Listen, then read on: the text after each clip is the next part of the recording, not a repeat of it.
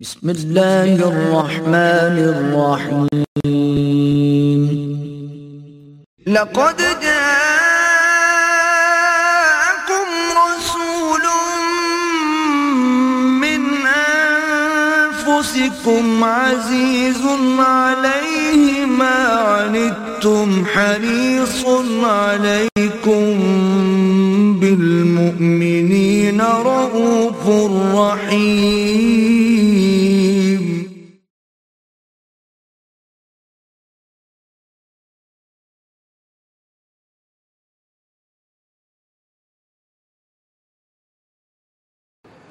نحمده ونصلي على رسوله الكريم.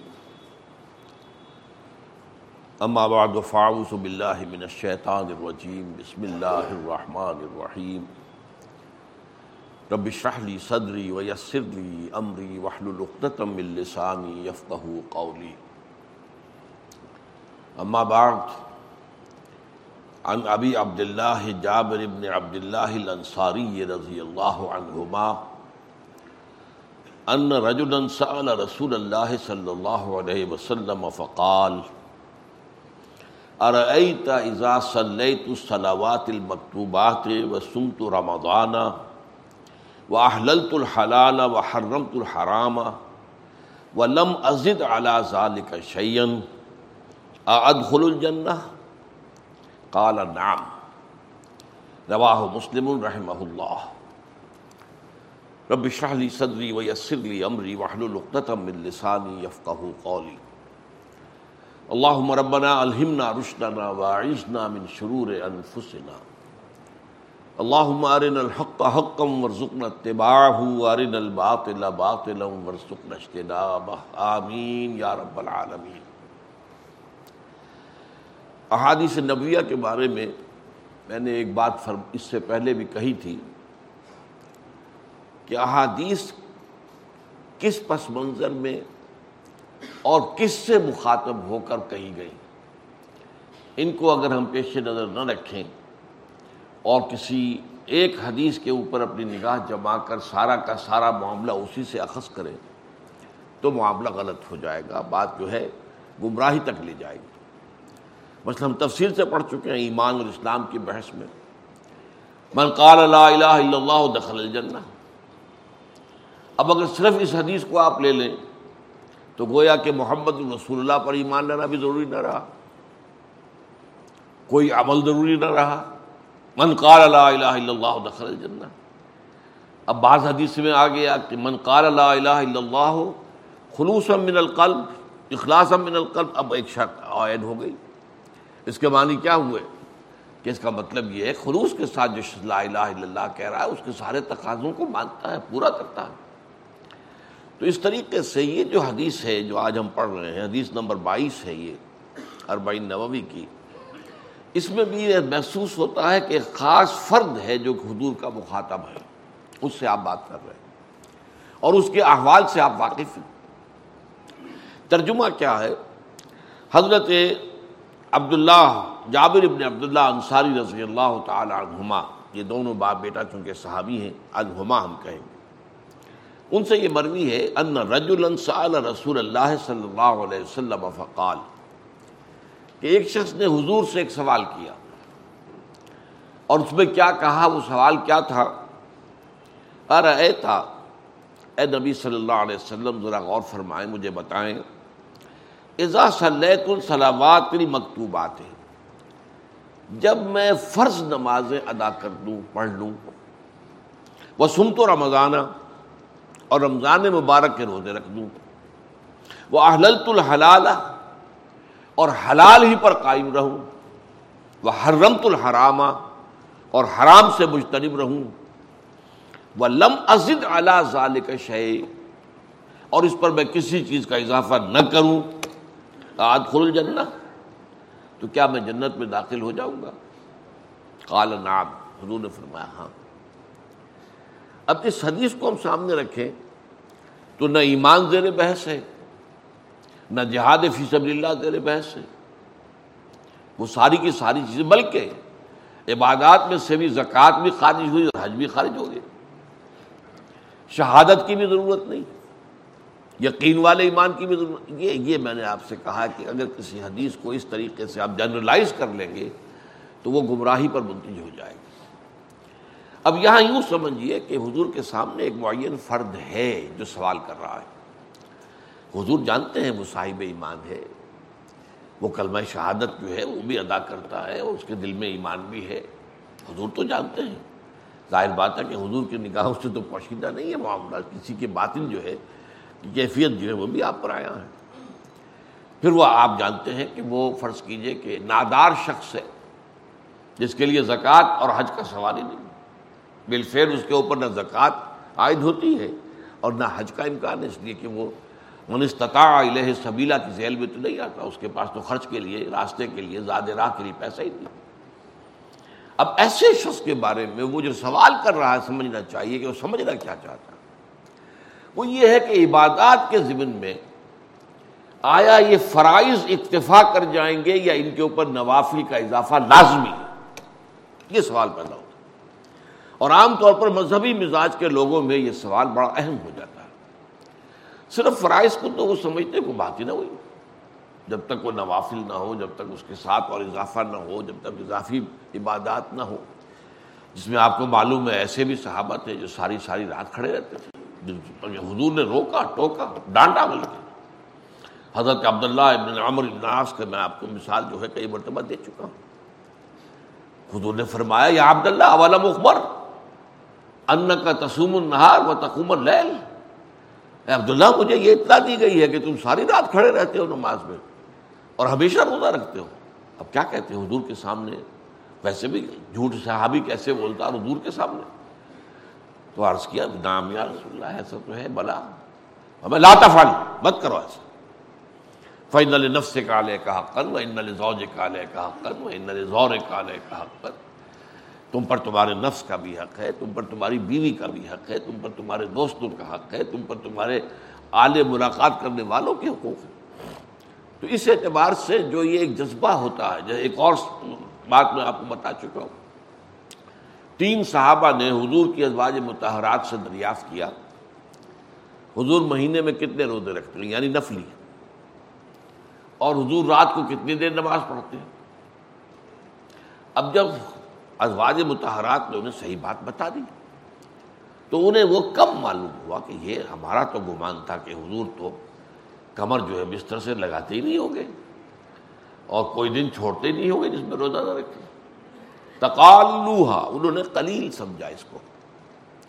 لیکن پھر اپنے دل کو یہ کہہ کر تھپکی دی کہ ٹھیک ہے، حضور تو معصوم ہے آپ سے نہ کبھی گناہ صادر ہوا، نہ ہونے کا امکان۔ اور اگر امکان ہو بھی تو پہلے ہی اللہ معاف کر چکا۔ دقت غفر اللہ ذمکر اللہ تو معاف کر چکا تقدم من ذنب کا تاخر ہمارے لیے اتنی عبادت کافی نہیں. ایک نے کہا میں تو پوری رات جو ہے نوافل ادا کروں گا سوں گا نہیں، بالکل. قبر اپنے بستر سے نہیں لگاؤں گا.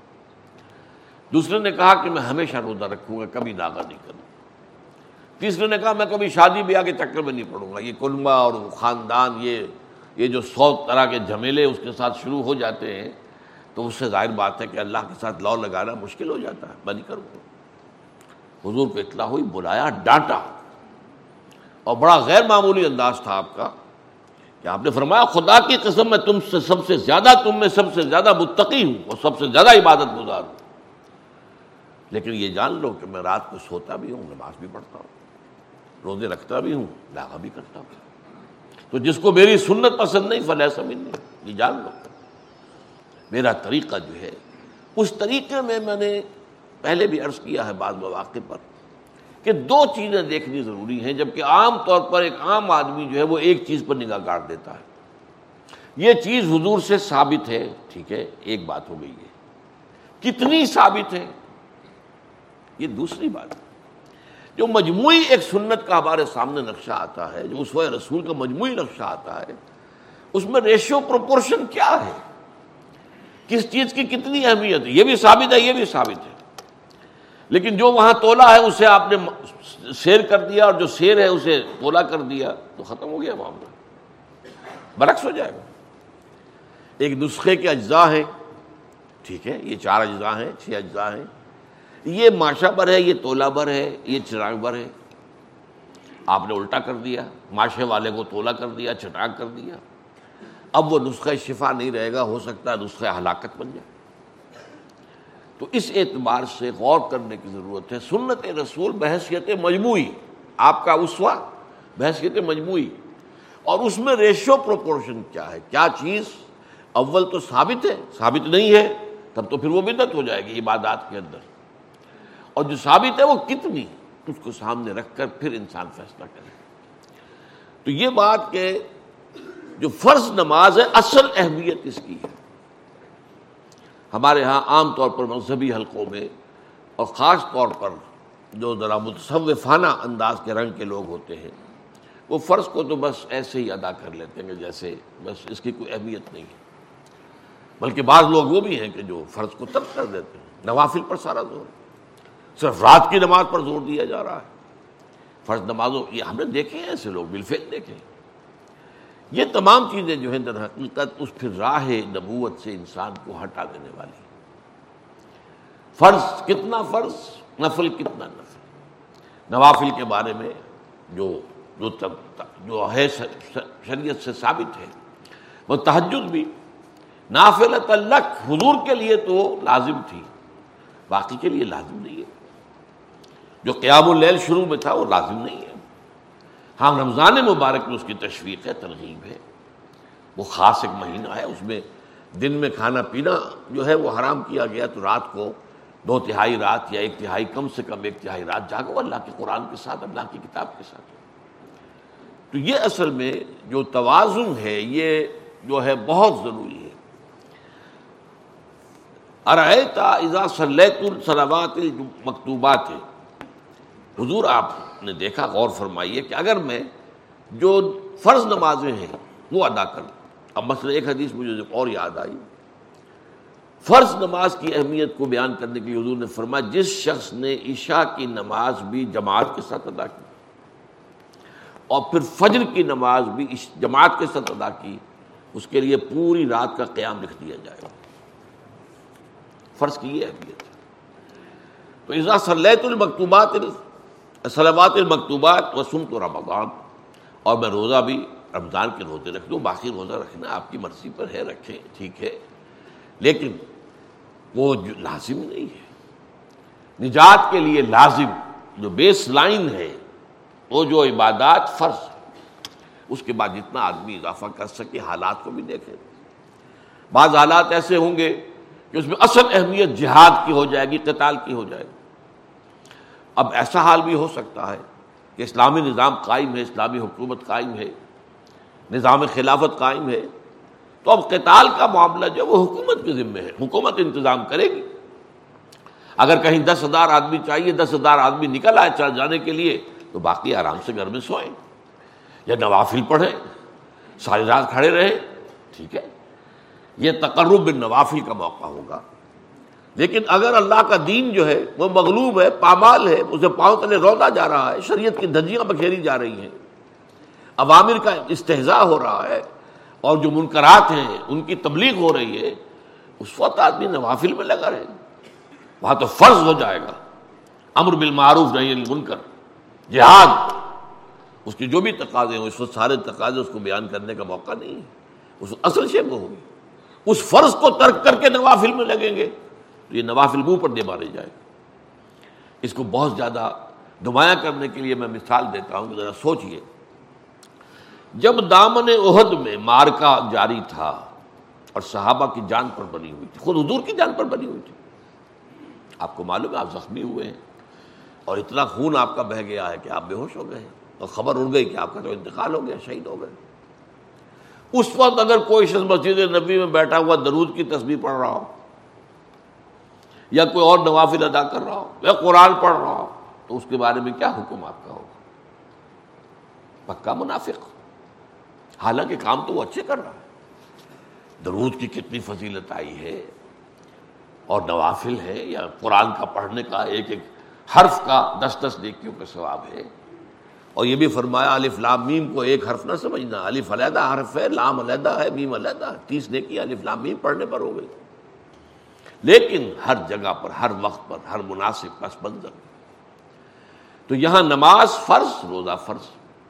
اور یہاں چونکہ زکوٰۃ بھی نہیں ہے اور حج بھی نہیں ہے، اس میں میں نے جیسے کہ بعد کے طور پر بیان کیا کہ وہ شخص ایسا ہوگا کہ جس پر یہ دونوں چیزیں عائد ہوتی ہی نہیں۔ نہ اس کے پاس کچھ ہے کہ زکوٰۃ ہو اور نہ اس کے پاس مال ہے اتنا کہ وہ سفر کر سکے۔ اور پھر یہ کہ وہ جو حلال ہے اس پر قائم رہے۔ حلال کو حلال سمجھے۔ خام خواہ حلال کو اپنی شدت تقوا کی وجہ سے حرام نہ کر بیٹھے۔ جسے بعض ہمارے ایک فوت شدہ بزرگ کہا کرتے تھے کہ تقوا کا حیضہ ہو جاتا ہے لوگ وہ جو ہے حلال چیزوں کو بھی چھوڑ کر بیٹھ جاتے حلال کو حلال سمجھے اور استعمال کرے۔ جیسا کہ سورہ بقرہ میں آیا ہے۔ یا یہ رسول کلو مما طیبات۔ بنا طیبات مما رزقنا کھاؤ بھائی، کیوں ان سے؟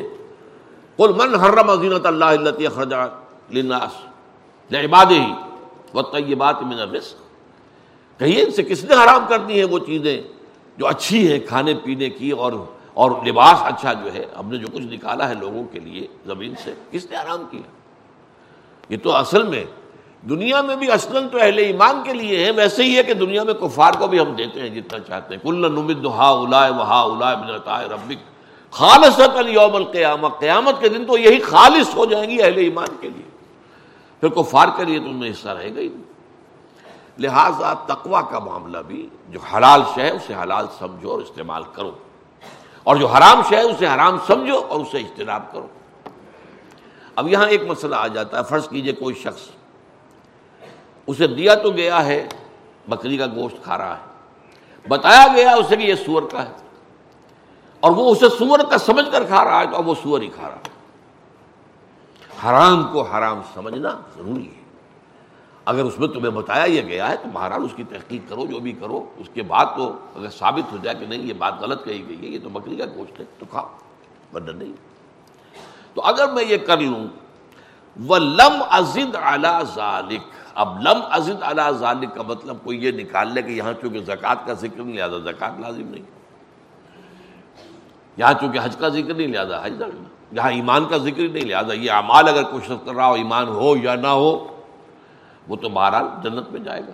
یہ ہے جو کہ غلط نتیجے اخذ کیے جاتے ہیں۔ ایک پرٹیکولر جس کو پی پی کال آپ کہتے ہیں، ایک بات جو ایک شخص سے معین سے کہی جا رہی ہے، اس کے مخصوص حالات کو پیش نظر رکھتے ہوئے اس کو سمجھنا چاہیے کہ ان حالات میں اصل جو مضمون ہے یہاں کیا ہے، وہ اصل میں فرض اور نفل کا ہے۔ اس میں یہ ہے کہ جو چیز حلال ہے، اس کو استعمال کرو جو چیز حرام ہے، اس سے اجتناب کرو۔ نماز فرض پڑھو، روزہ فرض رکھو، زکوٰۃ فرض ہے تو ادا کرو، حج فرض ہے تو ادا کرو، اگر فرض ہے، استطاعت ہے پھر نہیں کرتے، تو اس کو کفر سے تعبیر کیا گیا۔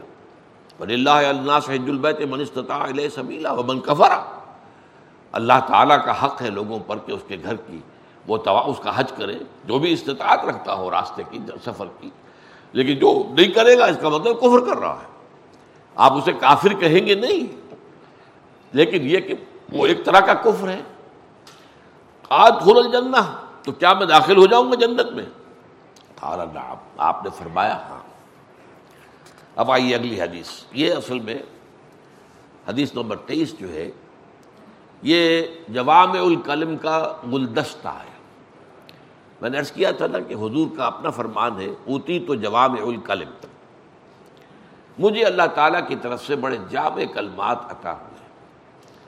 مطلب یہ کہ دو الفاظ میں، تین الفاظ میں بہت بڑی حقیقتوں کو اور بہت ساری حقیقتوں کو سمو دینا یہ ایک خاص اللہ تعالیٰ کا عطیہ ہے حضور کے لیے صلی اللہ علیہ وسلم۔ قرآن میں بھی ہے۔ قرآن میں صورت العصر میں پورا قرآن بھی موجود ہے۔ صورت العصر تین آیات ہیں۔ اور امام شافی اس کے بارے میں کہتے ہیں کہ لو تدبر الناس حاضر سورہ نوسیات اگر لوگ صرف اس ایک صورت پر تدبر کریں، غور کریں، گہرائیوں میں جائیں، تو یہ ان کی ہدایت کے لیے کافی ہو جائے گی۔ یہ بھی ان سے منقول ہے۔ پارہ ام جو ہے آخری، اس کی جو تفسیر لکھی ہے مفتی محمد عبدہ نے اس میں کیا الفاظ آئے ہیں؟ امام امام شافعی کے۔ لولم یونزل من القرآن سوا لکفت الناس۔ قرآن میں سوائے اس ایک صورت کی اور کچھ نازل نہ ہوتا، تب بھی لوگوں کی ہدایت کے لیے کافی۔ وہی قرآن وہی سورہ جو ہے صورت العصر، وہ پھیلتی ہے، کھلتی ہے اور اس کے مضامین، اس کی شاخیں بنتی اللہ لذین آمن و ایمان کے مباحث آ رہے ہیں۔ وامن اب اعمال صالحہ کی تفصیل آ رہی ہے۔ اب تواسب الحق کے مدارج اور اقسام بیان ہو رہی ہیں۔ اب صبر کے آ رہے ہیں ولاسر زمانہ، تاریخ، تاریخی حالات آ رہے ہیں۔ امبا الرسل آ رہے ہیں۔ قصم نبیین آ رہے ہیں۔ یہ سب کیا ہے؟ یہ گویا کہ ایک انڈیکس ہو گیا پورے قرآن کے مضامین کا صورت العصر۔ تو اسی طریقے سے جوام الکلم اب جوام الکلم جو ہے جیسے ہم پڑھ چکے ہیں دین و نسیحہ یہ ہم پڑھ چکے ہیں۔ دو لفظ ہیں، لیکن یہ کہ ہدایت کا ایک سمندر جو ہے، بند کر دیا گیا اس کوزے کے اندر۔ اسی طرح یہ حدیث ہے اور یہ ہے گلدستہ۔ اتہور و شطر المان پاکی ایمان کا نصف ہے۔ کیوں ہے؟ دیکھیے، میں نے یہ بات بارہا بیان کی ہے کہ یہ جو عالم ہے، اس کے اندر نیکی کے دائی اور نیکی کے جو ہیں، بلانے والے اور خود اپنی ذات میں نیکی کے نمونے بھی موجود ہیں۔ فرشتے ہیں کہ نہیں؟ اور جیسے کہ شاہ ولی اللہ کا قول ہے، رضی اللہ رحمۃ اللہ علیہ، کہ اولیاء اللہ کی ارواح کو بھی اللہ تعالیٰ ان کے انتقال کے بعد فرشتوں کی جو طبقہ اسفل ہے، سب سے نچلا طبقہ، اس میں شامل کر دیتے ہیں۔ ارواح ہو سکتے ہیں۔ لیکن ان کے ساتھ قرب حاصل کرنا جو ہے روحانی طور پر، اس کے لیے پاکی شرط ہے۔ وہ ناپاکی کے قریب نہیں آتے۔ جیسے فرمایا گیا جس گھر میں تصویر ہو، اس میں کوئی فرشتہ داخل نہیں ہوتا۔ یا کتا ہو، فرشتہ داخل نہیں ہوتا۔ یہ کیوں ہے؟ جن چیزوں سے اس نیکی کو اور اس لطافت کو جو ہے وہ مناسبت نہیں ہے۔ اگر آپ اس کا معاملہ کر رہے ہیں، تو گویا کہ پھر وہ ان چیزوں سے، ان کے قرب سے، ان کے لمس سے، ان کے فیض سے آپ محروم رہے لیکن اگر پاک رہے تو یہ پاک ہی ہر حال میں، جیسے کہ حضور کا معمول کیا تھا؟ رات کو سونے سے پہلے بھی وضو کرتے تھے، صلی اللہ علیہ وسلم۔ یہ معاملہ جو ہے، تاکہ یہ کہ انسان پاکی کی حالت میں رہے، سوتے ہوئے۔ اور فرشتے جو ہیں، وہ آپ کو معلوم ہے کہ جو اچھے خواب ہوتے ہیں، وہ فرشتوں کی طرف سے ہوتے ہیں۔ وہ فرشتوں کا القاع ہوتا ہے۔ جو برے خواب ہیں، وہ شیطان کی، اپنے نفس کی طرف سے ہوتے ہیں۔ اس اعتبار سے جو اصل جو ہے تو اس کے لیے قرب کے لیے پاکی جو ہے وہ ضروری اتہور و شطر المان الحمد للہ تم میزان اور الحمد للہ جو کلمہ ہے، چھوٹا سا ہے، اس سے میزان پر ہو جاتی ہے۔ میزان میزان عمل۔ جو اللہ کے ہاں جو تولنے کے لیے، جو انسان کے اعمال کو تولنے کے لیے جو ترازو ہے، اس ترازو کے پڑھنے کو بھاری بھر بھر دے گئے۔ الحمد للہ ایک حدیث میں آتا ہے تصبی ہو نصف المیزان وہ الحمد للہ تم لو سبحان اللہ کہنا نصف میزان ہے، اور الحمد للہ سے وہ بھر جاتا ہے بڑا اس لیے کہ اللہ تعالیٰ کی معرفت کے یہ دو پہلو تنظیح اللہ کی پاکی قدوسیت۔ اللہ کے علم میں، اس کے قدرت میں، اس کے صفات کما۔ کہیں کوئی کمی نہیں۔ کوئی نقص کا کیا کیا سوال ہے، کوئی عیب کا کیا سوال ہے؟ اس کے کمالات میں کہیں کوئی کمی نہیں۔ یہ ہے سبحان اللہ۔ یہ سبحان اللہ کی تاثیر کو اگر ہم واقع تن یہ قلب کی گہرائیوں سے نکل رہا ہو، تو اس کی تاثیر اس کو بیان کیا گیا۔ تصویر نصف الحمد للہ تبلا ہو اب دوسرا پہلو ہے اللہ کی نعمتوں پر اس کا شکر۔ یہ میرا اللہ کا رابطہ جو ہے اللہ نے جو جو نعمتیں ہمیں دی ہیں فہما بنعمت رب کا فحدث، ان کا ذکر بھی کرنا، اس پر اللہ کا شکر ادا کرنا۔ اور سب سے بڑی نعمت قرآن ہے۔ الحمد للہ الکتاب اولم یج الفی ہے اے وجہ ملم یج الہو اے وجہ۔ ساری ہم، ساری تعریف اس اللہ کے لیے ہے، جس نے اپنے بندے پر صلی اللہ علیہ وسلم کتاب اتاری اس میں کوئی کجی نہیں رکھی۔ تبارک الذی نزل الفرقان علی لیکون للعالمین نذیرا۔ اور بابرکت ہے بڑی وہ ذات جس نے اپنے بندے پر الفرقان اتارا۔ تاکہ تمام جہان والوں کو خبردار کرنے والا بن جائے۔ تو قرآن کی نعمت اس پر اللہ کا شکر ادا کرنا۔ وہ سبحان اللہ والحمد للہ تم لو ماں بین سماوات و لرد اور سبحان اللہ اور الحمد للہ جب جمع ہو جائیں گے تو وہ تو بھر دیں گے جو کچھ کے زمین اور آسمان کے درمیان اب یہ اس کی عظمت کے بیان کا ایک اسلوب ہے۔ اب اس کو ہم کو مادی اعتبار سے نہیں سمجھ سکتے کہ اس سے مراد کیا ہے۔ مطلب یہ دو کلمات جو ہیں، سبحان اللہ والحمد للہ۔ اور جو صحیح بخاری کی آخری حدیث ہے، کلمتان حبیبتان الرحمان ثقیلتان فی المیزان، خفیفتان علی اللسان۔ سبحان اللہ و بحمد ہی سبحان اللہ العظیم۔ دو کلمات ہیں جو رحمان کو بہت پسند ہے بہت پسند حبیبتان الرحمان اور وہ ثقیلتان فی المیزان، میزان میں بہت بھاری ہے اس میں وزن ڈالتے تھے خفیفتان اور السان زمین پر بہت زمان پر بہت ہلکی ہے سبحان اللہ و بحمد ہی سبحان اللہ العظیم۔ وہ سلاد و نور۔ اور نماز نور ہے۔ نماز انسان کے اندر وہ صلاحیت پیدا اگر وہ حقیقت میں ہو۔ ایک نماز جس کے بارے میں قرآن کہتا ہے ان سلاط تنہا عن الفاشا والمنکر نماز اگر حقیقی نماز ہے، یقیناً وہ فوج کاموں سے اور منکر سے روک دے گی۔ ہاں اگر صرف ایک فزیکل ایکسرسائز ہو رہی ہے اس کا کوئی حق ادا نہیں کیا گیا، خوشبو و خضو کی کیفیت حاصل ہی نہیں ہوئی، حضور قلب کا معاملہ ہوا ہی نہیں، مناجات کی کیفیت پیدا ہوئی نہیں اللہ کے ساتھ، وہ پھر ٹھیک ہے، فرض ادا ہو گیا۔ باقی اس کے اندر وہ تاثیر نہیں ہو سکتی۔ ان صلاح تنہا الفاشا والمنکر۔ اس طرح یہ جو نماز ہے، باطنی طور پر، انسان کے اندر وہ ایک نور پیدا کرتی ہے، باطنی بصیرت۔ جس سے اسے نظر آنے لگتا ہے کہ یہ حق ہے یہ اور باطل ہے۔ یہ صحیح ہے، یہ غلط یہ اصل میں وہ بصیرت ہے انسان۔ کو اللہ تعالیٰ جو عطا کرتا ہے، نماز اس کی حاصل کرنے کا سب سے بڑا ذریعہ ہے۔ سلاۃ نور۔ وہ صدقت و برہان اور صدقہ دلیل ہے۔ کس بات کی دلیل ہے؟ کہ واقعی یہ شخص صادق الایمان ہے۔ الائے کہ صادقون اس میں آپ نے دیکھا کہ کس قدر شد و مت کے ساتھ جو ہے وہ آتا ہے انفاق فی سبیل اللہ۔ الائے کا لذین صدق و الائے کا حب المتقون۔ وغات المال علی حب ہی ضوی القربہ ولیطامہ والمساکین وابن السبیل والسائلین وفی الرقاب۔ تو در حقیقت صدقہ جب انسان اپنا مال نکال کر دیتا ہے، اس کا مطلب یہ ہے کہ اس کے دل میں ایمان ہے۔ تبھی تو دے رہا ہے، ورنہ کہے کو دیتا ہے کوئی شخص؟ ظاہر بات ہے ہر شخص اپنے اپنے مال سے نفع چاہتا ہے۔ اب ایک نفع ہے وہ کہ جو آپ کو مادی نفع اس دنیا میں حاصل ہوتا ہے۔ اور ایک نفع وہ ہے جو آخرت میں حاصل ہوگا، وہ ہے سب سے بڑا نفع۔ تو جو شخص اس لیے کسی مادی منفعت کے حصول کے لیے نہیں، صرف اللہ کی رضا جوئی کے لیے مال دیتا ہے، صدقہ کرتا ہے، یہ گویا کہ اس کے ایمان کا ثبوت ہے۔ وہ صبر و ضیاء، اور صبر یہ بھی ایک روشنی ہے۔ صبر ہوگا تو جیسے روشنی میں آپ کو راستہ نظر آتا ہے، راستہ آپ کے لیے کھلتا چلا جائے یہ اللہ اللہ صابرین اللہ تعالیٰ جو ہے صبر کرنے والوں کے ساتھ۔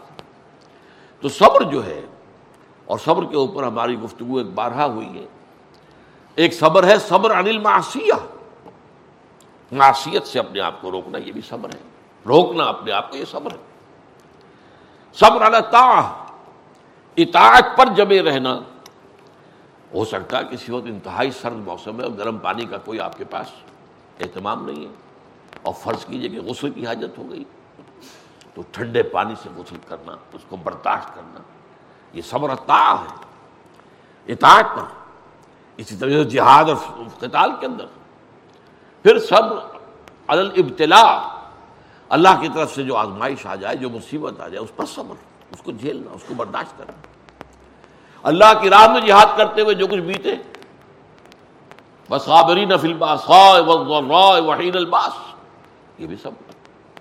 وہ صبر و ضیاء اب آ رہا اہم ترین حصہ جو ہے اس کا۔ وہ قرآن حجت القا علیہ کا اور قرآن تمہارے حق میں دلیل ہے یا تمہارے خلاف دلیل بنے گا؟ قرآن ہدایت ہے، اس کی ہدایت سے استفادہ کرو گے۔ تو یہ دنیا میں تمہارے لیے دلیل ہے اور آخرت میں تمہارے لیے شافے بن کر کھڑا ہو جائے گا۔ جیسے کہ اس حدیث میں آتا ہے کہ جو شخص رمضان مبارک کی رات کو جاگتا رہا قرآن کے ساتھ۔ تو قرآن کہے گا رب منا تو نو مبل میں نے اسے رات کو روک کے رکھا نیند سے۔ نیند کتنی پیاری شے شفے نہیں فی، تو میری شفاعت اس کے حق میں قبول فرمائے۔ اللہ تعالیٰ شفاعت قبول فرمائے گا۔ تو دنیا میں بھی حجت کہ آپ کو ہدایت دیتا ہے اور قیامت میں بھی آپ کا شافے بن کر کھڑا ہوگا۔ اور اگر قرآن کو آپ نے رد کر دیا، قرآن کے احکام کو آپ نے توڑ دیا، قرآن کی ہدایت جو ہے اس کو قبول کرنے سے اعراض کیا، تو حجت علیک۔ اب یہ تمہارے خلاف گواہ بن کر کھڑا ہوگا۔ اے اللہ، یہ کہتا تو تھا کہ قرآن مجھ پر اس کا ایمان ہے، ایمان نہیں تھا۔ یہ مجھے پڑھتا ہی نہیں تھا۔ اس نے کبھی مجھے سمجھا ہی نہیں۔ سمجھا تو عمل نہیں کیا۔ ماں امن بال قرآن منستحل بہار بہو حدیث نبی ہے۔ کوئی شخص جو اللہ قرآن کی حرام کردہ شے کو حلال کر لے، اس کا کوئی ایمان نہیں ہے قرآن پر۔ ظاہر بات ہے کہ پھر وہ دعویٰ کر بھی رہا ہو تو اس کے دعویٰ جو ہے بغیر دلیل کے ہے۔ لہذا یہ تمہارے خلاف گواہ بن جائے گا۔ القرآن حجت القا او علیہ یہ قرآن یا تمہارے حق میں دلیل ہے، دنیا میں راستہ دکھاتا ہے۔ فرق کر دیتا ہے حق و باطل میں، صحیح و غلط کے مابین، شر اور خیر کے مابین، فرقان ہے۔ اور آخرت میں یہ تمہارا شفیع بنے گا، گواہی دے گا تمہارے حق میں اور سفارش کرے گا تمہاری۔ او علیہ کا یا اگر بے اعتنائی برتی ہے، توجہ ہی نہیں کی ہے، پڑھائی نہیں ہے، سمجھائی نہیں ہے انگریزی میں M A P H D کر لیا ہے، عربی کا ایک لفظ نہیں سیکھا۔ سائنس کے اندر جو ہے وہ پی ایچ ڈی ایک نہیں، دو، تین ڈاکٹریٹس لے کر آ گئے ہیں۔ پروفیسر بن گئے یونیورسٹی میں، قرآن کو پڑھا نہیں۔ تو ظاہر بات ہے کہ اب یہ قرآن اس کے خلاف حجت بن جائے گا۔ بجال ہو لنا حجت یا رب العالمین۔ وہ ختم قرآن کی دعا کا آخری ٹکڑا یہی ہے۔ پروردگار اللہ مرحمنا بالقرآن العظیم۔ بجال لنا امام و نورم و ہدم و رحمہ اللہ ذکرنا منہما نسینا وعلمنا منہما جہلنا ورزقنا تلاوت ہو آنا لیل و آنا نہار وجعلہ لنا حجت یا رب العالمین اے اللہ، اس قرآن کو ہمارے حق میں حجت بنا دے. اسے ہمارا امام بنا دے. اس کو ہمارا جو ہے رہنما بنا دے. اسے ہمارے حق میں رحمت بنا دے اور ہمارے حق میں اسے حجت بنا دے. تو یہ ہے کہ اگر یہ نہیں کرتے تو پھر یہی قرآن تمہارے خلاف گواہی دے گا۔ کل الناس یغدو، یہ بھی آخری ٹکڑا ہے اس حدیث کا۔ رواہ مسلم اس کی روایت جو ہے امام مسلم نے کی ہے رحمہ اللہ۔ کل الناس یغدو، بہت بڑا حکیمانہ یہ ٹکڑا ہے، بہت بڑا حکیمانہ۔ سب لوگ صبح کرتے ہیں۔ نفس اور پھر وہ دن بھر اپنی جان کو بیچتے ہیں۔ جان کو بیچنا کیا ہے؟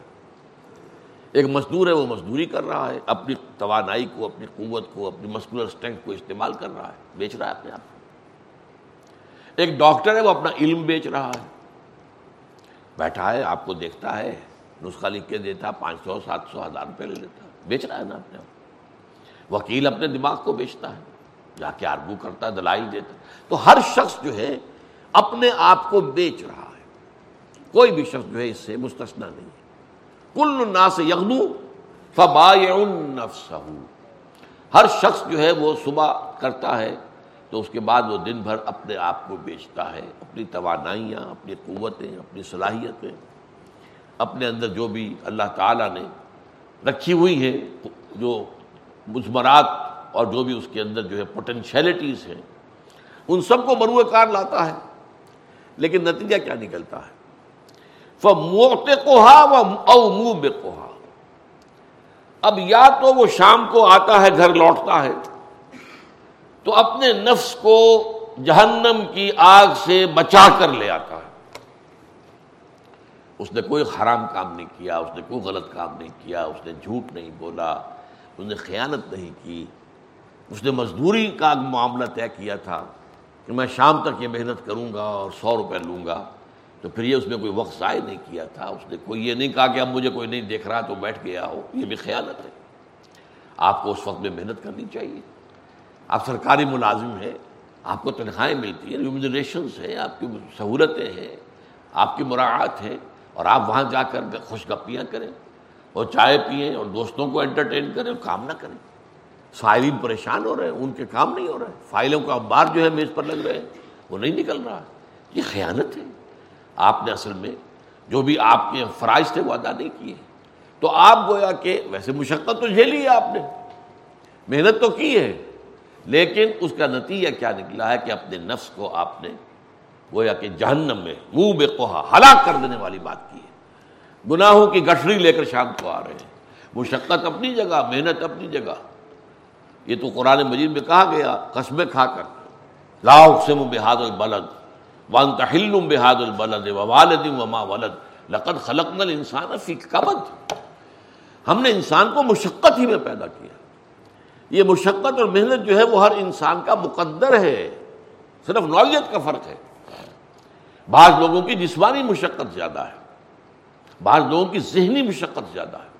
ہے مشقت وہ بھی۔ بعض لوگوں کو روٹی کی پریشانی ہوتی ہے۔ بعض لوگوں کو اپنے نقصان کی پریشانی ہوتی ہے۔ کروڑ پتی ہیں لیکن نقصان آ گیا۔ وہ پریشانی ہے، رنج ہے، غم ہے۔ اور آپ کو معلوم ہے کہ دولت مندوں میں جس قدر امراض دماغی ہوتے ہیں، وہ مزدوروں میں نہیں ہوتے۔ مزدور تو صبح سے شام تک محنت کر کے تھکا ہارا آتا ہے، پھر لیٹتا ہے، سوتا ہے ایسا کہ اسے پھر صبح ہی کی جو ہے وہ خبر لے کے آتا ہے۔ لیکن یہ کہ ان لوگوں کو ہپنوٹکس کی ضرورت ہے۔ دوائیوں کی ضرورت ہے سیڈیٹیوس کی ضرورت ہے، یہ ساری چیزیں کیوں ہیں؟ کہ ان پر بھی خوف تھے۔ ایک اور جگہ فرمایا ہے، یا یو الناس، یا یو انسان ان کا کاتے ہوں نلا رب کا کدہن فبلاقی اے انسان، تو مشقت پر مشقت جھیلتے ہوئے جھیلتے ہوئے آئے گا اور اپنے رب سے ملاقات کرے گا۔ دنیا میں بھی مشقت اور وہاں بھی بربادی۔ ظال کا ہول خسران المبین۔ ایک بندہ مومن نے دنیا میں مشقتیں کی ہیں، مصیبتیں جھیلی ہے تو صبر کیا مشقت کی ہے اللہ کے دین کے لیے اشار کیا ہے اللہ کے دین کے لیے۔ بھاگ دوڑ کی ہے اللہ کے دین کے لیے۔ اپنی صلاحیتیں کھپائی ہیں اللہ کے دین کی دعوت اور اس کی اقامت کی جد و جہد میں۔ یہاں کی مشقتوں کے بعد اب اس کے لیے روحن و ریحان و جنت العین اب وہاں تو کوئی مشقت نہیں ہے، وہاں تو اس کے لیے آرام۔ تو یہ بات در حقیقت ہر شخص کا مقدر ہے کہ وہ محنت کرتا ہے، مشقت کرتا ہے، تکلیفیں جھیلتا بلکہ آپ یوں سمجھیے کہ حیوانات سے معاملہ ایک اعتبار سے انسان کا زیادہ خراب ہے۔ حیوانات میں وہ احساسات نہیں ہوتے کہ جو انسان میں ہوتے اب آپ کا بیٹا کھڑے ہو کر آپ کے سامنے سینہ تان کر کوئی بات کہے، چھوڑیے جی ابا جان، آپ کے کیا باتیں کرتے دقیان اسی باتیں کرتے میں نہیں مانتا آپ کی بات۔ جو رنج آپ کو ہوگا، کسی بیل کو یا کسی گائے کو یہ رنج کبھی ہوتا؟ کبھی بھی نہیں۔ اسی طریقے سے آپ کو معلوم ہے کہ سب سے زیادہ لاچار انسانی بچہ ہوتا ہے۔ بکری کا بچہ ابھی پیدا ہوا ہے اور ابھی کھڑا ہوتا ہے، ذرا سی دیر اس کی ٹانگیں لڑ کھڑاتی ہے کچھ دو چار دفعہ اور اس کے بعد کھڑا ہو گیا، چل رہا اور آپ کا بچہ؟ اس کو کس قدر کیئر کی ضرورت ہے؟ کس قدر محنت کی ضرورت ہے؟ کس قدر مشقت کی ضرورت ہے؟ کس قدر اس کے لیے راتوں کو اپنی نیندیں حرام کرنی پڑتی کس طرح اس کے لیے اپنا پیٹ کاٹ کے اس کے لیے سارا بندوبست کرنا پڑتا تو اس اعتبار سے انسان جو ہے، ایک تو ہے لدو اونٹ کی طرح، خاص طور پر جب کسی معاشرے میں تقسیم دولت کا نظام غلط ہو جائے، تو ظاہر بات ہے کہ اس میں کیا ہوگا؟ ایک طرف دولت کے انبار ہو جائیں گے، دوسری طرف بھوک اور احتیاط اور فاقہ ہو جائے گا۔ اسی لیے شاہ ولی اللہ دہلوی نے کہا ہے کہ یہ غلط تقسیم دولت کا نظام دو دھاری تلوار ہے۔ ادھر بھی کاٹتی ہے ادھر بھی کاٹتی۔ ہے ادھر دولت جمع ہو گئی ہے تو عیاشیاں ہوں گی بدماشیاں ہوں گی اللہ ہوں گے تللے ہوں گے۔ وہ بھی گویا کہ اپنی جان کو ہلاک کر رہا ہے انسان۔ ان دل مبذرین کانو اخوان شیاطین یہ مبذر شیطانوں کے بھائی ہیں۔ یہ مبذر کیوں بن گئے کہ دولت جمع ہو گئی ہے ان کے پاس؟ وہ دولت اپنا ظہور چاہتی ہے۔ دنیا پر روک گاٹنا چاہتے ہیں کہ یہ ہماری دولت دیکھو، اس کے مظاہر دیکھو۔ اور دوسری طرف جو ہے، فقر ہے، فاقہ ہے۔ اب وہاں کیا ہو رہا ہے؟ کادل فقر و یقون کفرا یہ تو حدیث ہے حضور کی۔ کہ فقر جو ہے، وہ انسان کو کفر کے قریب لے جاتا ہے۔ انسان جو ہے، وہ کفر کے قریب آ گیا یا تو وہ ناشکرہ ہو جائے گا، اللہ کی شکایت کرے گا، یا وہ حرام میں منہ مارے گا۔ یا کچھ اور یا خودکشی کرے گا، حرام موت مرے گا۔ قادل یقین قادل فکر و یقین کفرا۔ تو یہ دو دھاری تلوار ہو جاتی ہے۔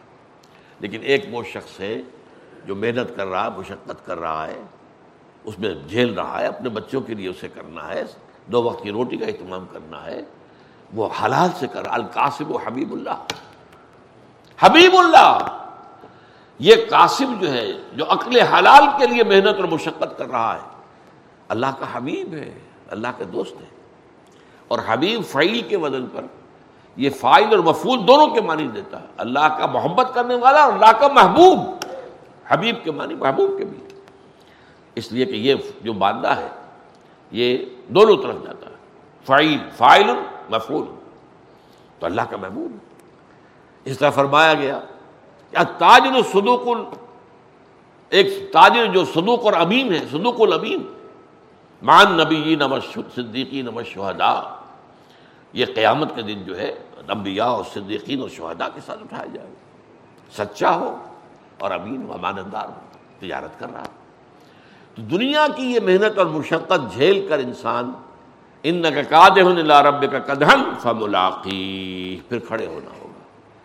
اب وہاں یہ ہے کہ اما منوت یا کتاب ہو گئی امین ہے جس کا معاملہ یہ ہے فصوف و حاصب و حساب یسیرا ویم قلب و اہل ہی مسرورہ جس کے ہاتھ میں داہنے ہاتھ میں دے دیا گیا، اعمال نامہ، اس کا حساب ہوگا بہت آسان۔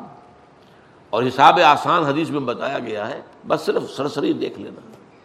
کسی ڈیٹیل کا اکاؤنٹ نہ لینا۔ جس سے تفصیلی حساب لے لیا گیا، وہ ہلاک ہو گیا۔ بس یہ موٹا سا حساب۔ اللہ محاسب کا حساب یسیرہ۔ یہ جو صورتیں قرآن مجید کی ہیں جن کا اختتام ہوتا ہے حساب پر، وہاں ان کے پڑھ کر یہ دعا مانگنی چاہیے۔ اللہ محاسب حساب یسیرہ۔